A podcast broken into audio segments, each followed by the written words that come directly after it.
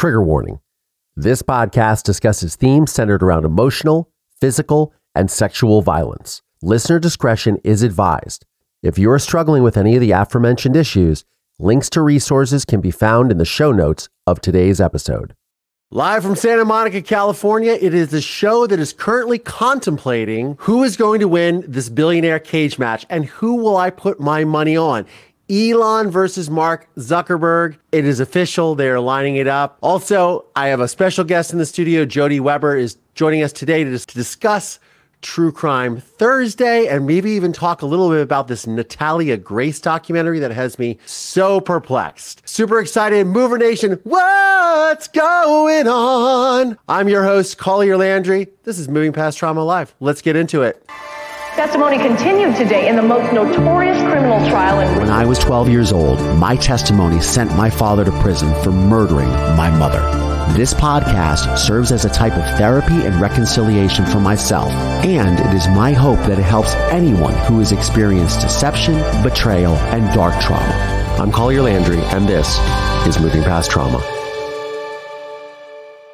Mover Nation, so excited to have all you here starting uh, this episode actually on a solemn note. Um, it has been sort of, we've all come to this conclusion that unfortunately the five crew members of the Titan OceanGate um, submarine submerged vessel.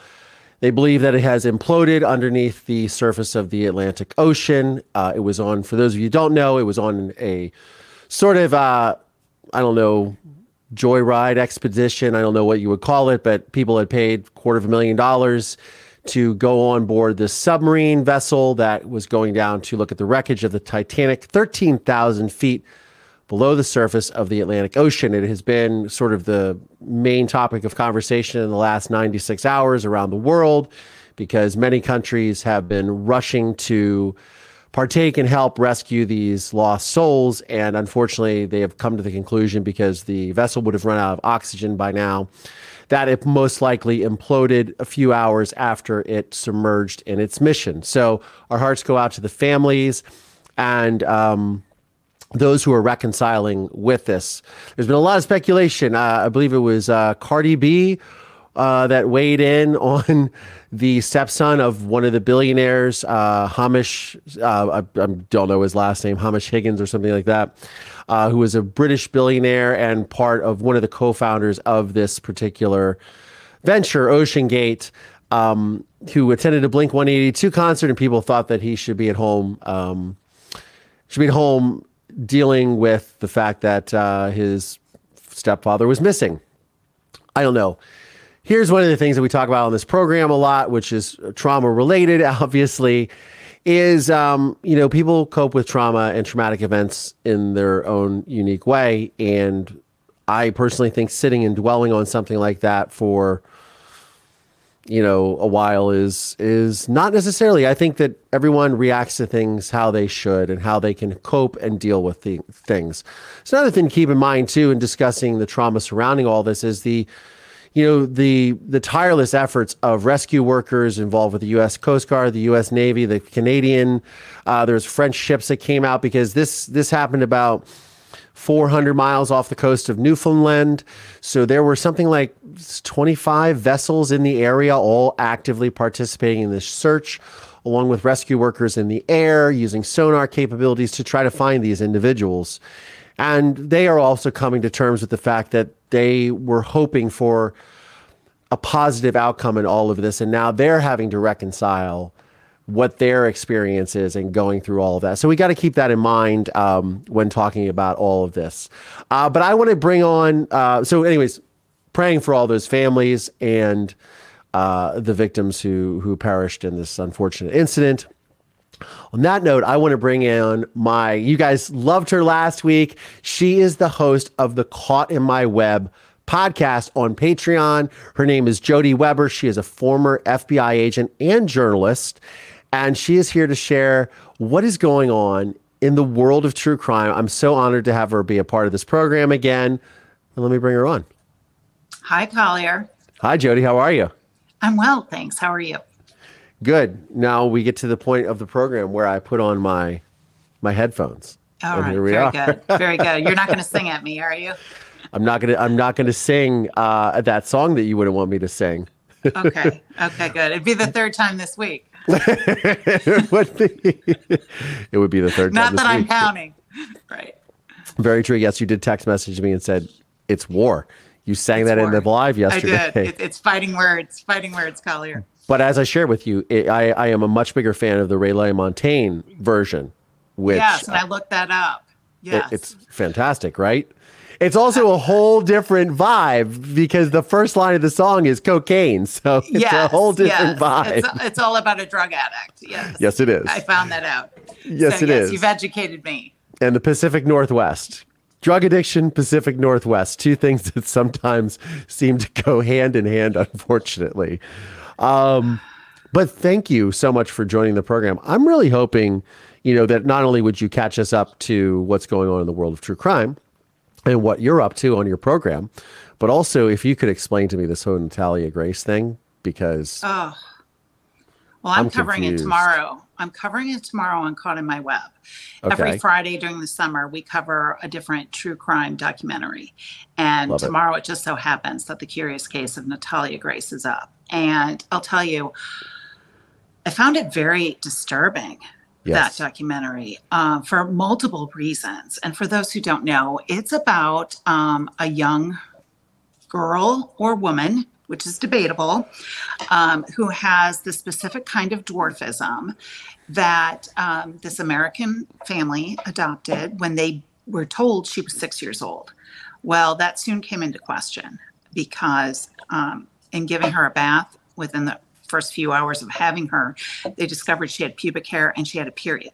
So, you know, six year olds don't have that. So the question was, how old is she? And then after that, there were many, many questions about um, her mental behavior, her psychology. Um, sh- according to the family, she was very threatening to them, threatened them while they were sleeping. The mother alleged that she had poisoned her drink. The mother alleged she had tried to push her into an electric fence. And so you hear all these things. And according to the family, they are trying to get her some sort of psychological examination, some sort of diagnosis, some sort of gauge as to what her actual age may be.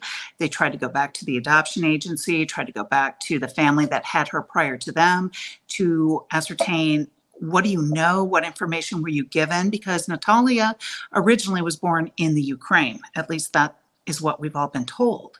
So there were many, many questions from the jump. Well, as it goes on through this documentary, you find out that this family that adopted Natalia, they're not all they claim to be either. There's a lot of questions about their conduct and their behavior. When the docuseries starts, they are very proud of their family unit, Yes. their their homes, their cars, their um, materialistic items, shall you say? You, you talked about the Lamborghini in the driveway, and I'm just like, oh, you gotta be kidding. Yeah, I almost turned it off the first two minutes. Yeah, um, because exactly. he was so obnoxious, the Ugh, father. yeah, yeah. And he's very um, dramatic, shall we say? Um, Yes. And he paints this picture at the onset that they are just this all American family. They have this loving marriage. They have this um, son who suffers from autism and is a prodigy and Yeah. was a subject of 60 Minutes. And so within the first few minutes, I immediately just honed in on the fact that they like attention, they like money, they like material items. And I'm like, there's going to be some financial fraud in here somewhere. That was my instant instinct is that, okay, did they adopt this young woman with special needs because they would be able to get some sort of disability funding through Really? Social That was your thought? That was my thought initially. And then certainly as the series goes on, you see that they claim that there's all these threats and that they don't feel safe with her and they're worried about their other children. And so ultimately, what they do is they go to the court and they go to a judge and they're able to convince a judge with the reports that they have from various doctors and therapists that Natalia most likely is not six years old, that she's much older than what they've been told. Well, the judge figures out through this convoluted formula that he believes she's much older. And I believe he made her 22. So, therefore, because she was now legally an adult, according to this judge's decision, they were no longer financially responsible for her. So they put her into this apartment and basically go like this. Well, then that's where I really think we got the most objective view as to what Natalia's behavior was like, because we hear from the different residents of this apartment complex, and many of them had legitimate concerns about her and her behavior. Um, and certainly she had some grooming issues, and you wanted, you, you asked yourself, okay, is she mentally disturbed and that's why she doesn't groom, or is she physically not able? Sure. to take care of herself because of her dwarfism and does she have the special accommodations that she would need based on her height and, and Yeah. that sort of thing so there were a lot of questions about that and you could see these neighbors really struggle like Yes. they felt sorry for her but yet they were also on guard because she she literally stalked some of them Yes. and so there was one neighbor, and I told you about this the other night, that she came into the apartment of another neighbor and was kind of harassing her grandsons. And it was this chihuahua who like scared, scared, scared Natalia and got the attention of an adult and said, Hey, you don't belong in here. So after so many com- oh, nice product placement. you like that product That was superhero very chihuahua? smooth. Very there we smooth. go. Yes, here we go. I'll post mine too. Um, so after all these complaints from all these neighbors, the leasing company was like, "Okay, I'm sorry, but we're going to have to evict you. You know, this is just." We can't have all these people making complaints. And there have been complaints about her propositioning in an inappropriate sexual manner um, some of the children in the area. So that was concerning as well. So then what this family does is they move her to another city, to another apartment on Yeah. a second floor with multiple stairs, with, you know, sinks and bathtubs and things she couldn't reach. And so, and then they moved to Canada because their oldest son was in school there. And so there's a lot of questions as to, you know, whether she's a child or not is one issue, but also do they have an obligation just because she is a disabled person, a person with significant disabilities, physical disabilities, do they have a moral, ethical, and legal obligation to help her because she can't care for herself? So that really raised a lot of questions. And then as we find out as this docuseries goes along, this family had a history of domestic violence. Yeah. The mother claimed that Natalia had tried to push her into an electronic fence. The witnesses at this farm where this alleged incident took place Yeah, all said, were- no, it did not no. happen. Yeah. The oldest son said that he was forced to urinate on Natalia in her bed. Um, the father claimed that the mother had been very abusive to Natalia, made her stand against a wall for hours at a time to the point where she would defecate on herself, um, and that she would be very physically abusive to her. Um, the marriage disintegrated. Um, the mother appeared to be quite prolific in her sexual activities online, and that seemed to really set the father off. And there appeared to be some alienation going on between the parents. And so, while you question Natalia's mental health and what's going on with her, you also came away questioning the mental health of these parents and of this family. And I came away worried about these other children in that environment. So ultimately, they go to trial and he's acquitted. The father is acquitted of all four tr- charges. And then the mother, they drop the charges. They don't even go to trial on her. So it was very disturbing in that I think it brings up the question of rehoming individuals with international adoptions. And that's kind of where um, these foreign adoptions come in, and you don't necessarily go through legitimate adoption services. And you wonder if the motivation of these people is simply so that they can collect disability payments, that sort of thing, because it in this docu-series you saw the father become very very upset when some neighbors took custody of her and took her into their home and then he was no longer allowed to collect that disability for her.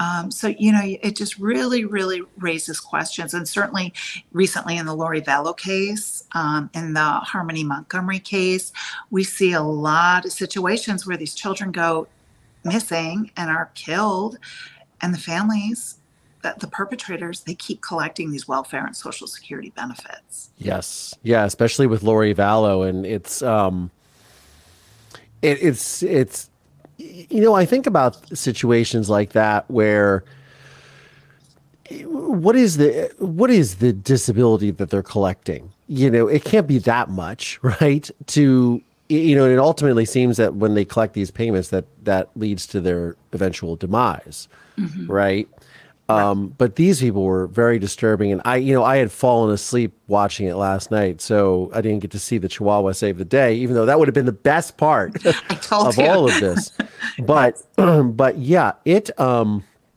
it is um, it was really, really disturbing the way that right from jump, like you said, they're talking about money. It's like we had three over three hundred thousand in our bank account. I had a Lamborghini, and he's like got this lifestyle, and I'm just, and I come from the Midwest.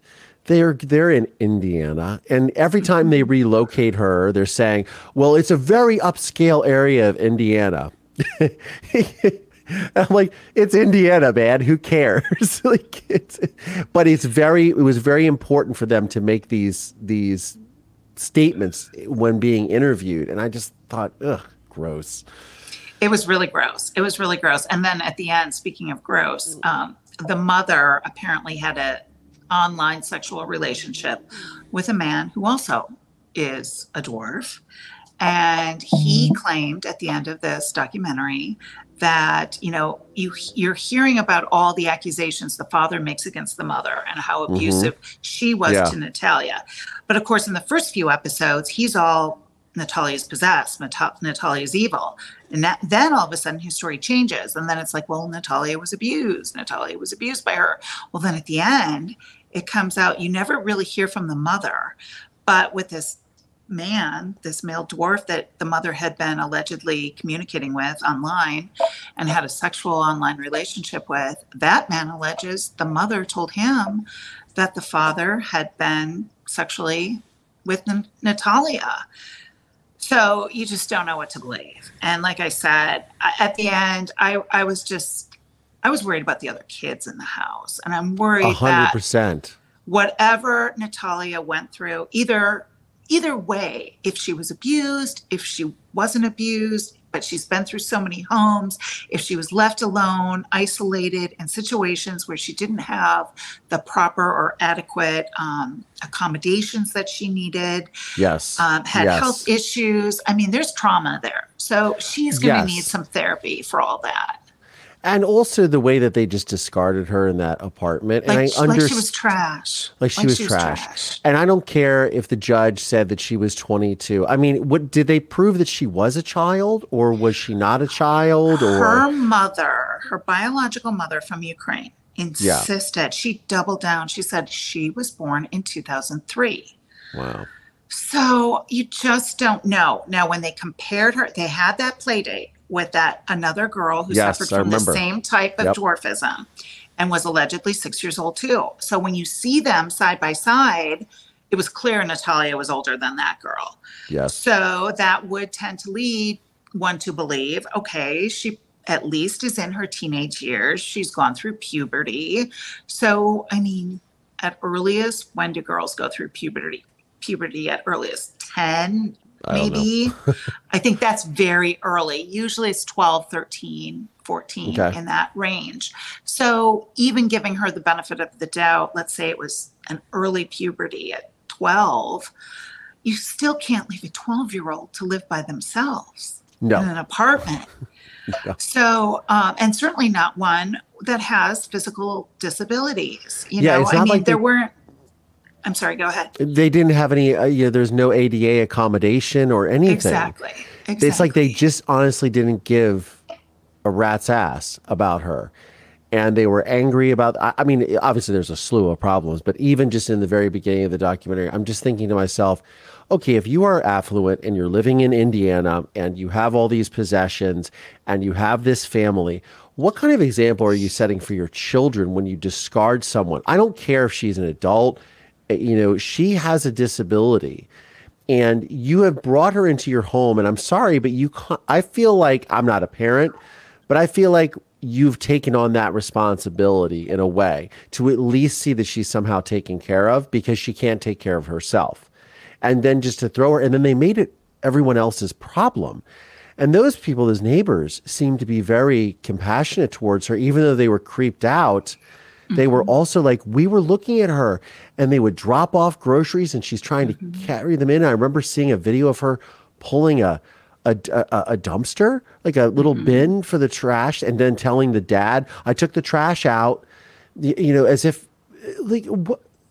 I, I don't understand. I don't understand how any human being can do that. Well, and I also thought, you know, it was a big issue, at least with the adopted mother, that she was having these bathroom accidents. But to Sure. me, I viewed that as a sign of trauma that this this girl or woman, whatever you want to, you know, whatever you believe her age to be, she had been through so much trauma through the relocation of, you know, first being given up for adoption, then in foster care in the Ukraine, then adopted by another American family who kept her for less than a year or so, Yep. dropped her off in Florida at this adoption company, washed their hands of her. Then she goes to the Barnetts. They're getting rid of her, dumping her off in an apartment.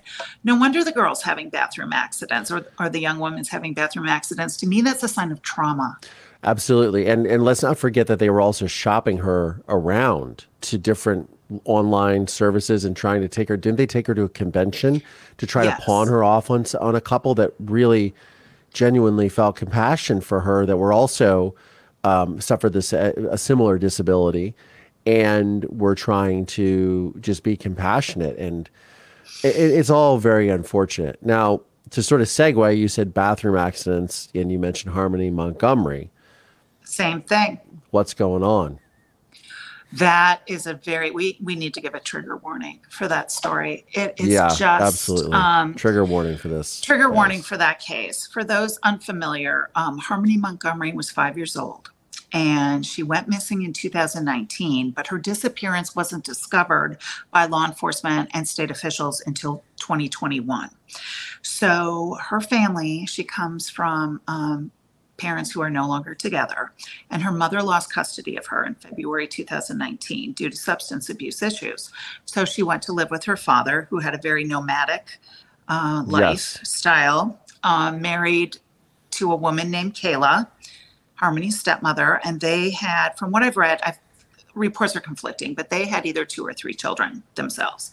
But they had um, a lot of domestic violence in their family, a lot of um, financial struggles. They were homeless, living in and out of cars.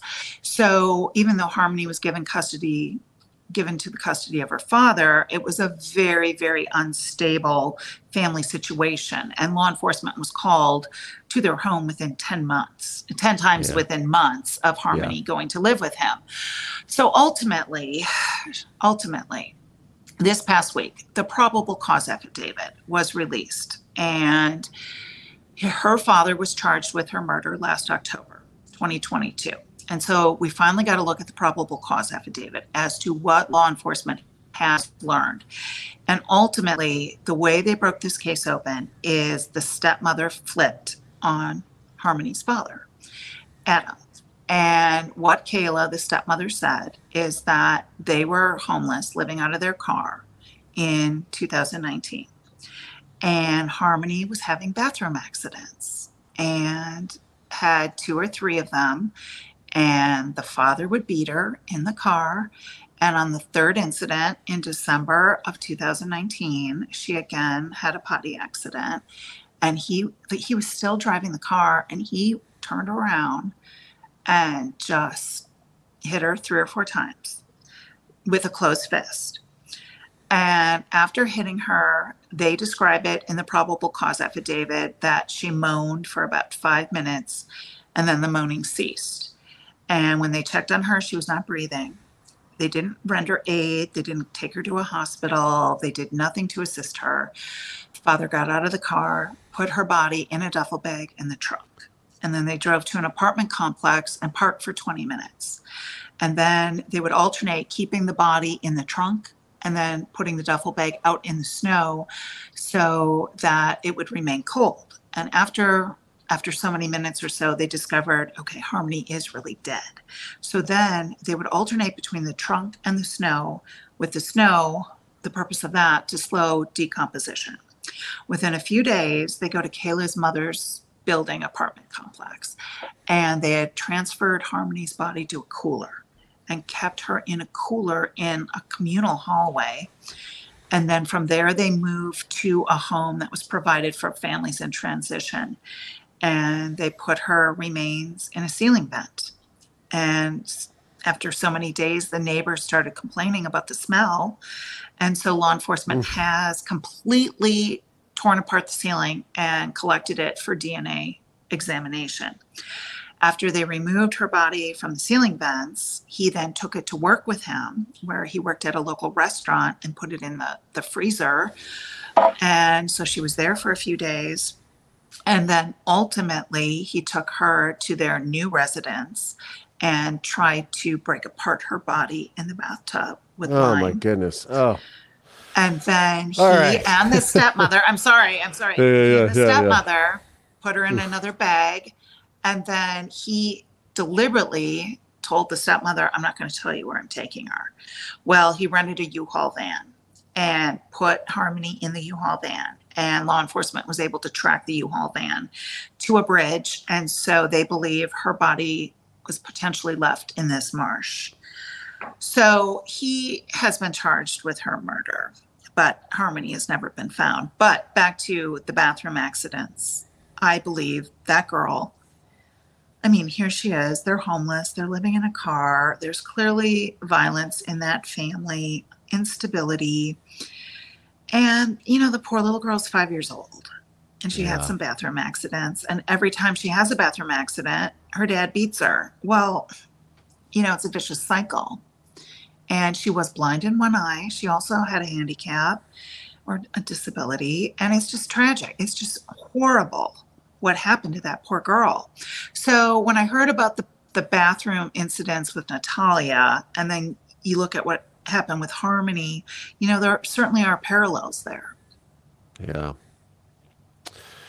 There was a yeah, my great state of the great state of Ohio had a had a situation that happened over this last weekend where a, a father took the lives of his three sons. Yes, I just covered that today. Execution style. Where did that happen again? I can't. Uh, it's not Claremont far from County. where I grew up. Where, where was it? Fairmont County. Claire, Claire, Claremont, Claire, Claremont, Claremont County. Yes, um, and and just just horrifying. I mean, right in front of the mother. The daughter yes. ran down the block. Um, one little boy managed to run away, and he basically hunted down that little boy. Oh, I didn't but, know that part. Yes, yes, yes. So he, um, so it's just it's sick, and you know, you think about the trauma. Was, the mother. He, he was crying in court. I believe. He did I saw cry his, But they said he just snapped. But yeah, no, back to the trauma that the mother the mother um, did. Sorry, guys. This has gotten really gotten it's really, really dark. Sorry. Sorry. it's been a bad week for true crime. But it know, has. they said in the latest court documents I reviewed from the lead prosecutor, they say he premeditated it. He didn't snap, and that he had been planning it for months. But we don't know motive. We don't know. I mean, what I mean, there's no logic to annihilating, no. being becoming a, fa- a family annihilator and annihilating your children. But in my experience, typically that's anger towards your spouse, that's anger towards your financial situation, that's anger towards something that has nothing at all to do with the children. That's your professional experience that when these things happen, that's, that's yeah, the there's something else. Yes, it's not the children or anything that children are doing. It's something else that is the trigger, the impetus. Interesting. Yeah, I just um I mean, of course I see Ohio and I'm like, "Oh, great. Here here we are again." and in the news with Ohio. Uh, I, you know, I had almost wondered if there was a drug drug related sort of thing going on with it too. I hate to. You know, we haven't heard anything about that. They haven't said anything. Um, in all the descriptions from the first responder that was on scene that, you know, issued the Miranda rights, um, he apparently was cogent. He asked to have his wallet taken out of his back pocket, and the law enforcement officer that had cuffed him said, "Look, you have the right to remain silent. Why don't you use it?" You know, um, yeah. I, I mean, the the law. I I feel equally as bad for those first responders that Yeah, you know they're they're not going to be able to get that image out of their their No. minds. No. Right. And I think that's what we we often forget about too is that these people, you know, that are involved in law enforcement that are these first responders or or you know uh, paramedics that come to the scenes of these, even a traffic accident, it's something that they just can't erase from their memory, at least not easily. Um, you know, do, do you feel in your experience in law enforcement that that we're seeing more and more cases like this is there an uptick or are we just becoming more and more aware of them I think they're getting more coverage. Yeah I think they're getting more coverage. I mean, there have been um, murders within families for decades, as you unfortunately know.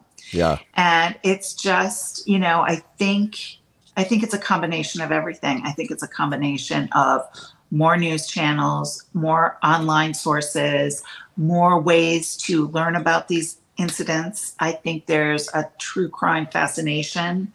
I think there is just a lot of um, there's a lot of interest in why these things happen sure and, you know, certainly we've talked about the fact that it's one thing to talk about these things with a focus on, okay, how can we solve these cases? How can we help the victims? What can we learn from this to prevent this from happening again? And then there are those people that look at this as entertainment. yeah yeah it's um and i think and i think it all it often delineates when you involve young children when people start to go okay well, this isn't so entertaining anymore right as if that's where our that's you know where the line of demarcation exists between when a, a violent crime is is entertainment or whether it's okay now we got to take this seriously Well, and I can even tell you from my subscribers, because I put out episodes five days a week, and I mm-hmm. have my diehard subscribers who listen day in and day out, no matter what the case is. And I know in the, this past week, I covered both Chad Doerman, the man in Ohio who annihilated his three sons, and I covered Harmony Montgomery in the probable cause affidavit. And I got comments from my listeners like, Jodi, I love you, but I had to turn it off. I couldn't listen anymore. It was just too much. And I also got that during Lori Vallow Daybell. Yeah. And I got that during um, the Murdaugh trial when it was discussed, you know, how Paul was killed. Um, you know, people just, when it comes to kids, you know, you just, you don't want to hear this. You just, it's horrible. Yeah, I mean, I mean, it, it's horrible for everyone for sure. Um, you know, I think it, it, it and, and you're a mother, right? Yes. and Yes. you know, I, I I wonder if a lot of that is because they feel that their future was taken away, um, and they didn't have a chance. You know, I I I, I often wonder about that. You know, Oh, absolutely. I mean, anytime you have anyone murdered, you know, there, you know, it's unfair, it's unjust, it's, you know, not not not lawful, it's not in abidance with any sort of um, faith um, in a higher power, you know, you know, treating people well. Um, so that I think bothers people at the core. But then when you look at the most vulnerable people, our children, our elderly, our disabled. Those are the ones. Like here in Pittsburgh, when we had um, the massacre at the synagogue, there were a couple brothers there that had disabilities, and you know, it was just the whole incident was horrible, and it was the worst act of anti um, anti-Semitic violence in American history. But then Yeah. on top of it, to, to annihilate, you know, two brothers who were just at the synagogue, just trying to practice their faith and who were disabled. Oh, it's just sick. You know, people just, it really, really, really bothered people.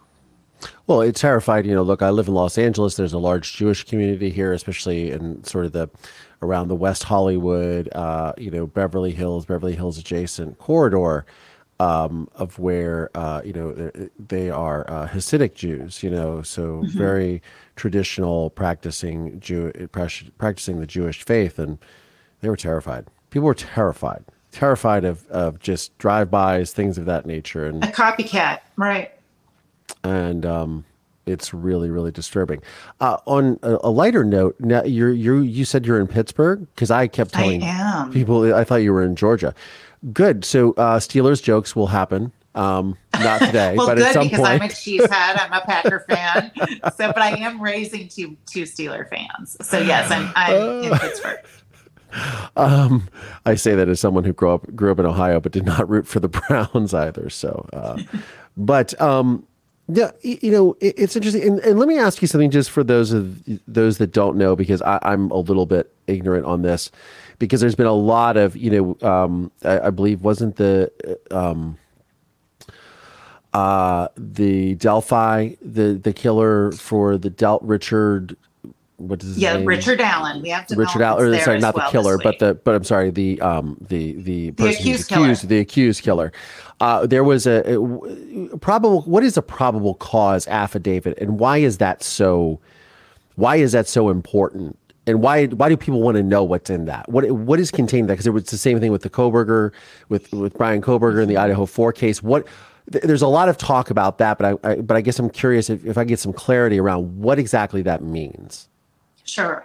That typically is your your document that contains all the probable cause to arrest this person or to charge this person.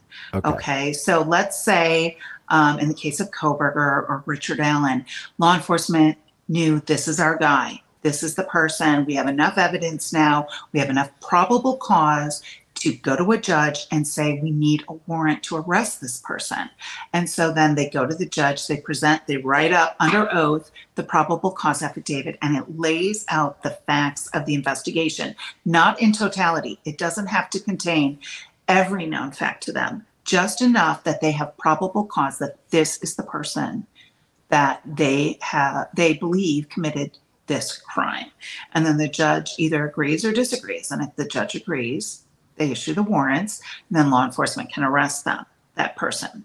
And then that person is brought into court for an arraignment where the charges are read to them, they're explained to them, and then that person can enter a plea. And then typically they're entitled to a preliminary hearing. Now, what law enforcement can do is to avoid the preliminary hearing, like in the case of Kohberger, they can go to a grand jury and obtain a grand jury indictment. And a grand jury indictment is secret, it's a secret proceeding, and the defense doesn't get to be there. So basically, the prosecutors just go before a grand jury, which is a impaneled group of citizens, and they present the evidence, and then the grand jury decides, yes, we agree, this person should be charged in this case. And that's what happened in the case of my father because there was a grand jury, and I don't remember ever hearing about a probable cause affidavit, but I was definitely present for the grand jury because Well, I I think it'd be very interesting, Collier, to get your court documents. Yes, that is something that I'm looking into, uh, but you know, it costs money to get those. But uh, I'm I trying to get a bet, you, I bet you. David Messmore would be able to help you with that. I should look at you knowing the names. You've got you. Oh, you I've watched the doc. notes. You showed me notes. We're gonna have to talk about. Yes, um, yes. uh, I don't know if we'll get to that today or another time, but um, we're gonna have to talk about that. But um, yeah, it's it, it's it, it's very it's very interesting to me. So thank you for explaining that because I look, I was reading this and I'm, I'm going, I don't really understand what this probable cause affidavit. People were very uh, anticipatory of it. Now, it, it, are those types of things? Do they? Is there a way that they can keep those under seal? Seal. Yes, they can. Like, for example, Harmony Montgomery's probable cause affidavit was kept under seal until just this past week. Um, the Kohberger probable cause affidavit was kept under seal until he arrived back in Idaho. Um, we did see in the Richard Allen case, right now, we've got documents under seal that the judge is supposed to unseal this week as far as what evidence um, the prosecution has. And different pretrial motions.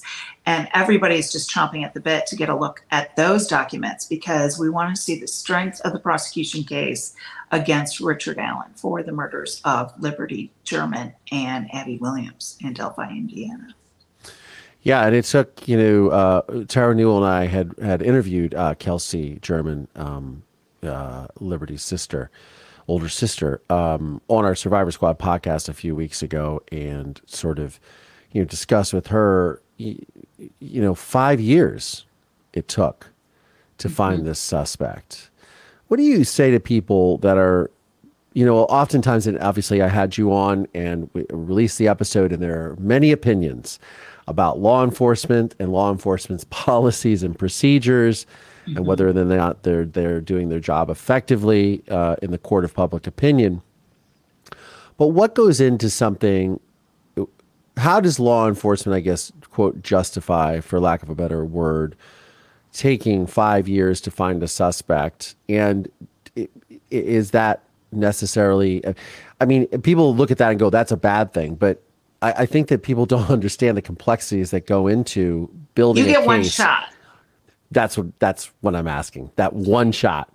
That's right. And oftentimes I would remind people that you could have an entire fleet of agents or detectives or police officers who are like, this is our guy or this is our girl and they did it and we, we got them and, you know, pull the trigger. And it's the prosecutors. It's the prosecutors who are the ones who make the decision that say, look, I don't have enough evidence here. This could be a hiccup in front of a panel, a jury panel. It only takes one juror. So if there is reasonable doubt or something that the prosecutor doesn't feel strong enough, if you pull the trigger and indict someone and go to trial and they're found not guilty, you can't charge them again. Yes. So that's the fear. That's the fear. So, you know, I know it was frustrating, especially in Delphi, Indiana, because law enforcement knew he was on that trail. They knew that back in 2017 they had that image of that person in that coat. And from what we're hearing, the wife knew he had that coat. His voice was on that tape. He worked in that community. It's a small town. I Very have small a feeling, town. I have a feeling people were calling in about him. But people calling in isn't enough to arrest people. You have to have evidence of it.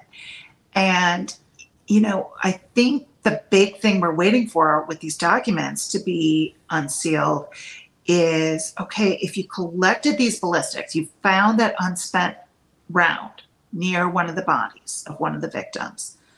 Why did it take you so long to get a search warrant for his property and match up that round having been expelled from his weapon?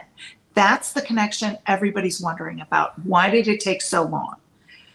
And we won't know until things are unsealed and maybe not until January 8th when his trial starts. Got it. So there was a firearm involved in that? There that's the link, that's the biggest link and that is what the defense is challenging. They found an unspent bullet and they were able to find through the tool markings on that unspent bullet that it allegedly matches or it came from his Sig Sauer weapon that he had. And given in an interview, he stated to law enforcement, as I believe his wife did, that he is the only one that has access to that weapon. So that's an expensive that, weapon too. A Sauer is oh, an expensive yeah. weapon. Yeah, that's my first not, weapon, service weapon. Well, that's issued. That's issued, right? Yeah, that's issues. yeah, yeah. Uh yeah. You know, it, it, it, it still goes to just completely dumbfound me that people who commit who perpetrate these crimes think they're they're going to get away with it nowadays. I mean, those girls were on Snapchat apparently, and that when you can trace things, I mean, 30 years ago you could trace around based upon markings in a, in a in a barrel of a weapon, mm-hmm. right? Nowadays, like how do you well, think people just don't you, care? Yeah. Well, no, I think I can tell you with teenagers, and I think this with the Ohio case as well. I know having two teenagers myself, they're on Snapchat constantly. So Yeah. I'm not surprised that Liberty and Abby Snapchatted and and and snapped him. The, the kids, teenagers do that with that. So um, that was very smart, but it's al- also very instinctual for teenagers to do that. Yeah. And I wouldn't be surprised given the geolocation data that's available on Snapchat. I mean, kids, college students, anyone can go on Snapchat and you can see where everybody is if they have their geolocator on. Oh, so, Oh, really? yes. And so I'm very curious, given these search warrants that went out to Snapchat in the Idaho case, if law enforcement has made a connection between Brian Kohberger and one or more of the victims. And is that in the probable cause docu- document? No, it is not. But we know through other documents that they have sealed and, um, in some cases, redacted that there have been search warrants that have gone out to search to Snapchat. But back to your point, Collier, as far as committing the perfect crime in this day and age, I think it's very difficult with DNA. I think it's very difficult with technology and geo tracking data and geofencing warrants, where you can determine if you're law enforcement what cell phones are in this area, what apps are in this area or used that can track you. Vehicles have that data. I mean, there's cameras everywhere.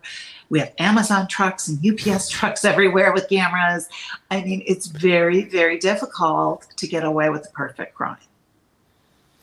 Yeah, it makes me it it it, it, it I often think about this in the I, I think ethics is probably the wrong word, but sort of the um the decision uh j- like I, I feel like you have to be on a mission of self-destruction your, yourself to commit something like this because you can't get away with it in this day. I mean, I don't think you can. I, I, I- there's just too much. I mean, look, I live in a. I also live in a major metropolitan area where there's cameras everywhere.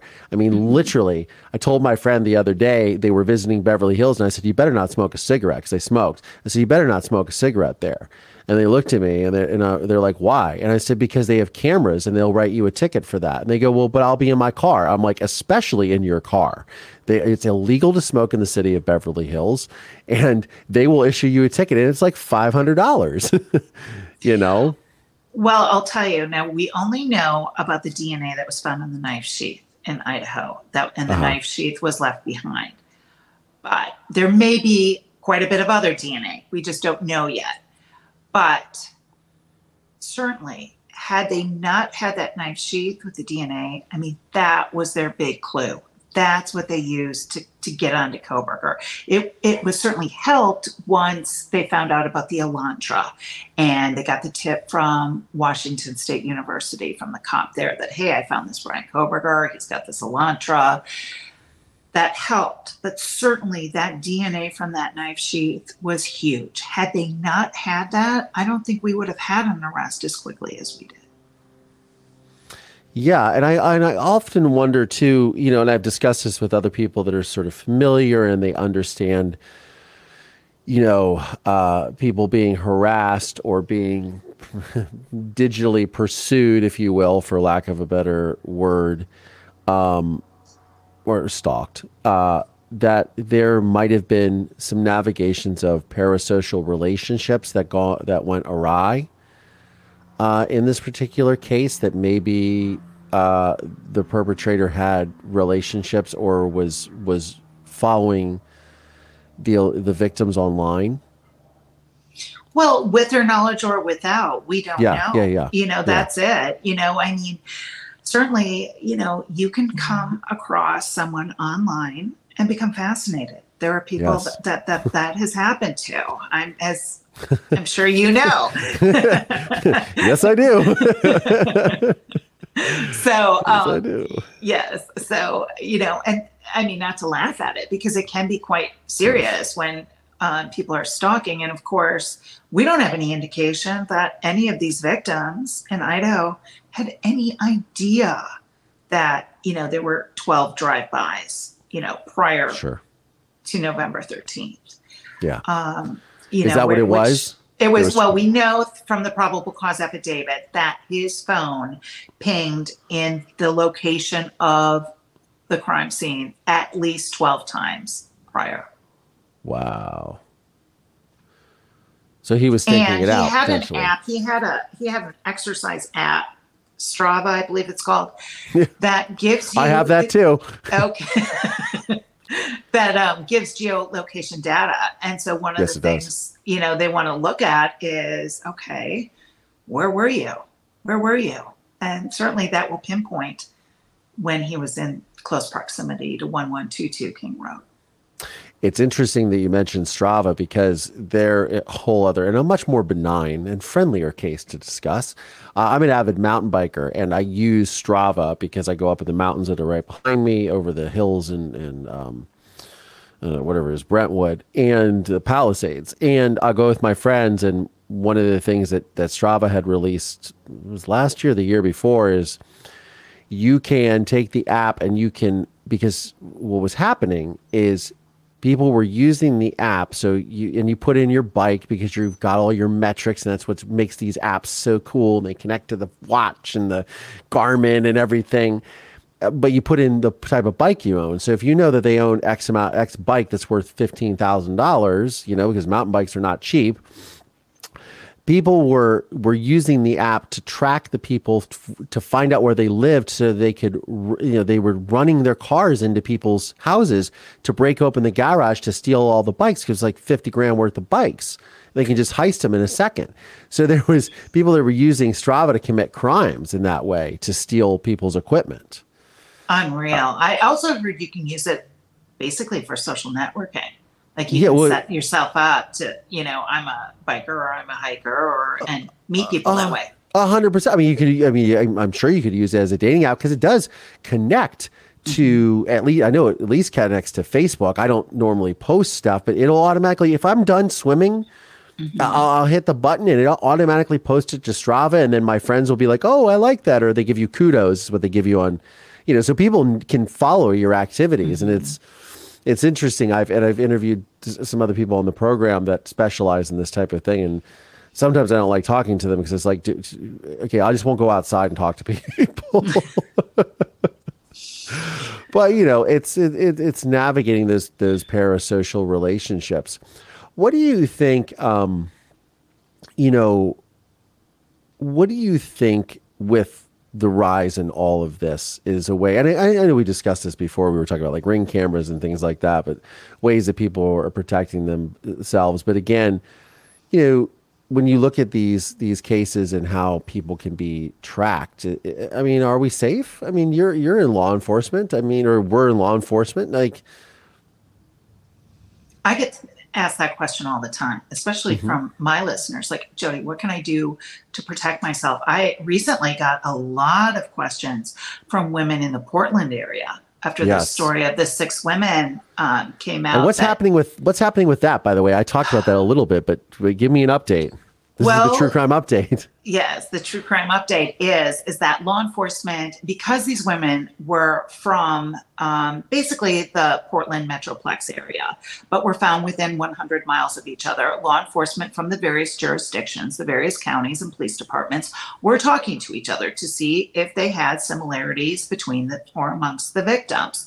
However, once that was announced that they're talking to each other, people kind of um, took that and ran with it and said, oh, there must be a serial killer. And so law enforcement had to back that up and say, wait a minute, we're talking to each other to be proactive. But right now, we don't have anything definitive to say that these victims are in fact linked and that we have one perpetrator.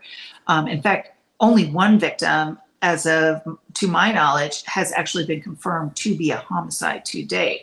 Now, since that initial announcement, it's my understanding that three victims do have some commonalities in that they had some sort of substance abuse issue going on, um, a history of on and off substance abuse. Some of them had been homeless for a time, and that two of them had been childhood friends in elementary school. So when you look at that fact, it's highly unusual that given the population in a large metropolitan area like Portland, to have two victims within such a short amount of time or such a short time span in such close proximity be found dead in similar areas, rural areas, wooded areas, and have physical characteristics that are similar in nature. Many of them are brunettes, same um, size, height. Um, that's concerning. It's concerning. But back to your question about safety, um, many of my listeners were asking, what do we do? And so the number one thing I would say is we all carry cell phones. Have an app, have a 360 Life 360 app or some sort of similar thing where your family, your close friends, your intimate partners, they can keep track of where your location is and where you are. And that way, if you don't show up, you know, we can see where were you. Um, that sort of thing. That's number one, a great, great device that if you have a cell phone, doesn't cost you really any money. You can do that app for free. Um, and certainly when you have children going to colleges, I know a lot of 18 year olds are like, okay, mom and dad, see you later. Bye. I don't want you tracking me and where I'm going at, you know, whatever time of night or where I'm staying for the night. At least have your college age children um, have their friends be in a friend circle with one of those apps so their friends can track them so that they know where they are, someone that they trust, um, so that there is some sort of technological breadcrumb trail, so to speak. It's also a good idea for women have mace, have a whistle, have one of those um, alarms, panic alarms. All those kinds of things are just, you know, relatively inexpensive, but are good safety measures, especially if you do hike or you walk on trails in remote areas, things like that. Yeah. Another thing I got to ask you because there was a lot of comments in the in the video I have a very good friend of mine who um, who still is employed by the U.S. government, and he was former FBI. He now works for DHS. He's been there for well over ten years. But uh, we sometimes will discuss conspiracy theories. and he says to me, uh, you know, we, we don't discuss them, but he, he says something that I just, I always go back to, which is you know, call he says Collier, you know, the notion of a conspiracy is is predicated on the fact that the person who's committing and creating such conspiracy actually knows what they're doing. And he said in the terms of in terms of the United States government, they can't even get my paycheck right. Or as you so pointed out, they can't even fix the copy machine. the copy machines are down a lot in the government. I will say that. Um, yeah. Yeah. Yeah. There's no shortage of conspiracy theories. And, and you know and, and you were you know you were telling me you were when you were at the Pentagon uh, right after 9-11 you were picking up debris of airplanes yes yes you know that um, quite frankly that i think is one of the most um, sickening conspiracy theories to um, all the people all the victims who perished not only yeah. in the Pentagon, but on the plane that hit the Pentagon. It's insulting to all the family members of those individuals. It's insulting to all the law enforcement that have lost their lives due to the toxins that they inhaled at the Pentagon. Um, you know, all the responders. We picked up plane pieces for days, amongst other things there. So yeah. um, I, I really don't have any patience, quite frankly, for that conspiracy theory in particular, just because I know what I did for 16 days and I definitely picked up pieces of a plane. Yeah, it's, um, it's, it, it is, it's, you know, I was uh, filming in New York City probably like 2017, 2018. And um, I was uh, in Little Italy and I went past this fire station. mm-hmm. They just happened to have the door open. It was probably like, you know, nine, 10 o'clock at night. And it was, they, they were first responders at the first tower. Mm-hmm. Well, sure, and, that's right up the road from the center. precisely, exactly. Right. And they just, uh, it, you know, I'm th- I'm getting misty thinking about it. It just was something that I just, you just kind of stand there, and I was with this producer, and I said, hey, and just like we just had this moment of like, you know, they lost like 12 guys in their battalion. yes, if I, you know, I would encourage ever, anyone if you have the opportunity to go to New York City, go to the 9/11 Museum. It is, um, it's really a wonderful, wonderfully done, Yeah. and um, really, really honors all um, the brave men and women, not only in law enforcement, but also just the citizens that helped, you know, complete strangers on that horrible day. Um, and as well as here in Pennsylvania, about an hour and a half from where I live is the Flight 93 Memorial. And that is a wonderful, wonderful, wonderful museum as well um, to the heroics of, of the passengers on Flight 93 and what they did um, to really save people on the ground in Washington, D.C. I mean, they took control of that plane and um, you know i don't think i think sometimes their story gets lost in you know the whole I, I mean there's there were a lot of heroes that day a lot of heroes Absolutely. Absolutely. Um yeah.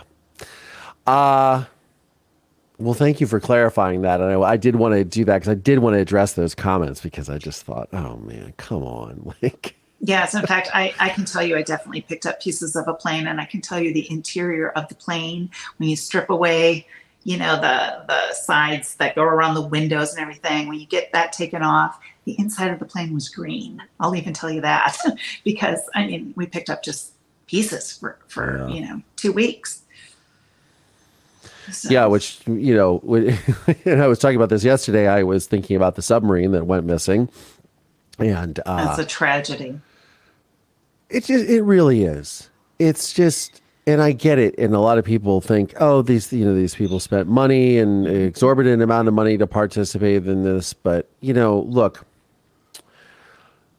there were people that got into boats, you know, hundreds of years ago that didn't even know if those things were going to work because they thought that they could get spices from the other side of this whatever this vast ocean was. And there mm-hmm. was a better life there. So the foundation of human existence is exploration and curiosity and it- wanting to to to explore the unknown and i get it and maybe they should have left it alone sure there's a plenty of stuff but they didn't ask for this you know Well, it's just sad all the way around. It really is. Um, you know, there's there's going to be a lot of questions, a lot Yeah. of questions. Um, you know, and you know, even I found it interesting watching my teenagers because I have two 16 year old twins.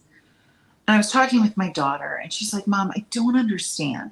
It's not like they could look out a window and see the Titanic. It's not that they could get out and you know scuba dive down there at that level."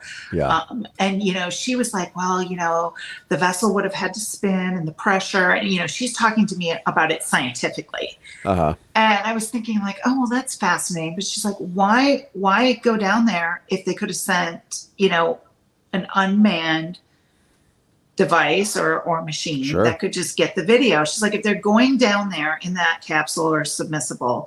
And just looking at a screen, anyways, why do they have to go down there? And I think that's kind of the question everyone has. Why did you have to go down there? Yeah. I, I, I and I was actually surprised when I saw the photographs of it because I thought it had windows or something. I mean, ignorantly, like why would it have windows? It's going thirteen thousand feet below the surface of the ocean. It would, it would, you know, just crush. But um, I think that I was, you know, I, I think we're all wondering the same question that, you know, while we, you know, wouldn't have maybe made the same choice, but thinking of exactly, there's, you know, there's so much that could have been done remotely. Right. Um, and I understand, I understand from the, um, you know, the, the planet resource energy component of what we can learn by studying the bottom of the ocean. I understand the valid um, argument for that. Yeah. but I just I don't know if necessarily that what that's what this was. You know, I mean, I think this was kind of a voyage to look at, you know, a place that was a grave for many Yeah. people that died. Um, you know, so I I don't know. I, it just sad all the way around. It's sad all the way around. I did, you know, uh, also on the flip side, I, I saw that one of the passengers was seven, a 77 year old French explorer who was known as like Mr. Titanic or something, or it was, this was like his life's work. Kind of part of me was thinking, you know, well, now you've, you know, maybe Now you maybe know. Maybe he was the person that was probably sitting there in the at that moment saying, uh, "I'm going where I want to be." Maybe, perhaps, I don't know. You know, maybe he thought he was going home. I don't know. Maybe that's me. Well, and maybe they didn't even know what happened. You know, And- maybe it was so what fast. I'm really hoping. It's, I- just, yeah. it's just like that. boom. because well and that is a conversation i had with my daughter i said look when the space shuttle challenger blew up Hundred percent. you know um, you know that's what i thought of like what if you know what if it wasn't instantaneous so um yeah, I watched that sad. live. I don't know about you. Oh, I was in. I was a sophomore in high school. Yeah. Yeah. In fact, um, my friend. I remember when my I was at lunch, and my friend Troy, who's actually a stuntman um, out in Hollywood, and I'll have to introduce you because he's in a ton of movies. Um, he is the one that told me he's like Jodi. I just heard the Challenger blew up. I'm like, what? And sure enough, we went to American History the night right after lunch period, and they made an announcement. Yeah, it was, it was something else. It was something else, and a collective trauma. Oh, right yes, yes, yes. And then, of course, it happened again with, um, was it Columbia, I believe? Yeah, it was Columbia. Yeah. So, you know, these kinds of things, you know, we learn so much through exploration and, you know, certainly risk. There is in- incredible risk. But, um, you know, humans are not perfect and technology isn't perfect. And so, you know, that's the thing we always have to remember at the end of the day is that no matter how many great minds you put together and no matter how sophisticated the machinery or in, you know, this, you know, I don't know if the PlayStation controller is considered But it sophisticated, doesn't. But, but it doesn't really matter. You know, I mean, at the end of the day, things can go wrong. No matter all the planning you put in, things can go wrong. I mean, look, uh, it's, I, I get that white people are like, it's a thirty dollar controller. Look, I, I, I used to do Odyssey of the Mind, you know, when I was in high school and even when I was in grade school, and we mm-hmm. would build robots and we would build stuff to do. I mean, obviously, it's a little bit different than it is nowadays. But you don't need. i- i- It's actually something like that is so simply designed that that's exactly what you need because there's not a lot to fail right? I mean, we still have mm-hmm. airplanes that, yes, they have sophisticated aeronautical, you know, systems and, and wind speed and all of that, but the concept of the airplane is still two wings with ailerons and a tail. it's it has not fundamentally changed, other than the software that guides it and and the systems to you know to understand wind speed and and weather patterns the, the concept is still the same. It's like the wheel. Like the wheel is very simple, but it still works. So, I mean, to that, it's like would it if it had cost a hundred dollars at Best Buy, would that have been a better choice?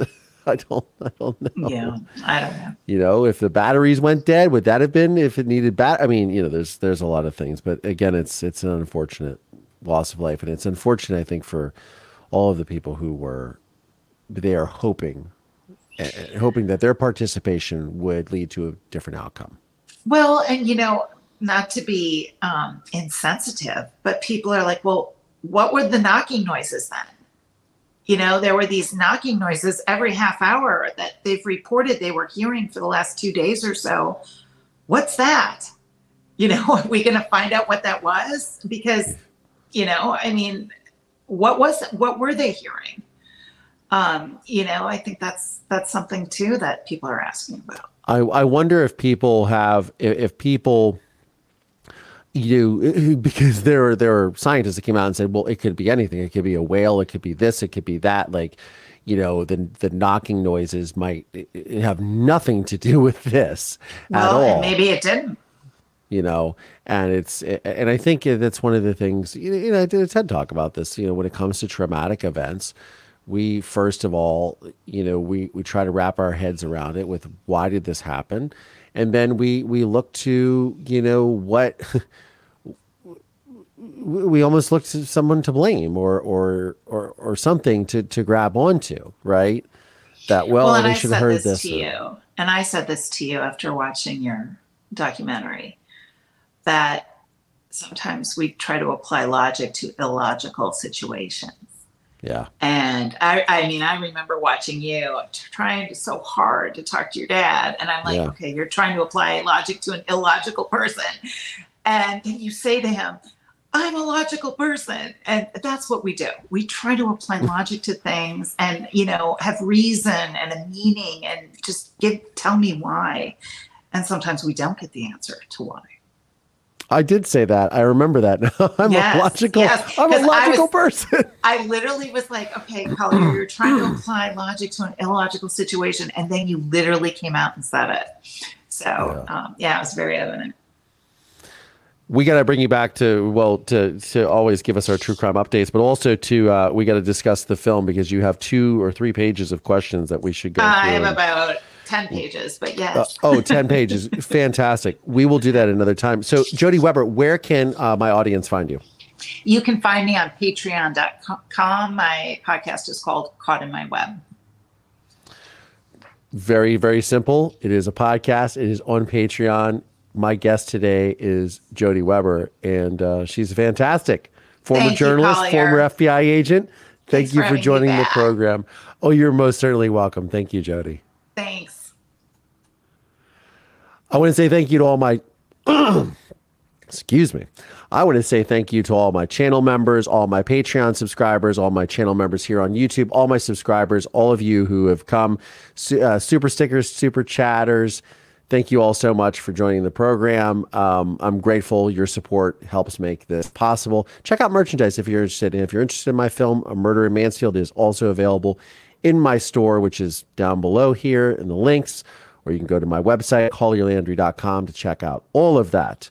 Uh, for now, I'm Collier Landry, and this is a live episode of Moving Past Trauma. I'll see y'all.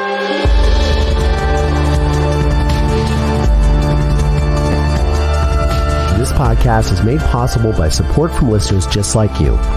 For exclusive content around this podcast, please consider supporting me via Patreon by going to collierlandry.com forward slash support. Please subscribe via Apple Podcasts or wherever you get your podcasts from, and please leave us a five star review. If you want to see video episodes of this podcast, please check out my YouTube channel at youtube.com forward slash Collier Landry. You can find links to additional resources in the show notes of today's episode. This podcast is a production of Don't Touch My Radio. Copyright Collier Landry.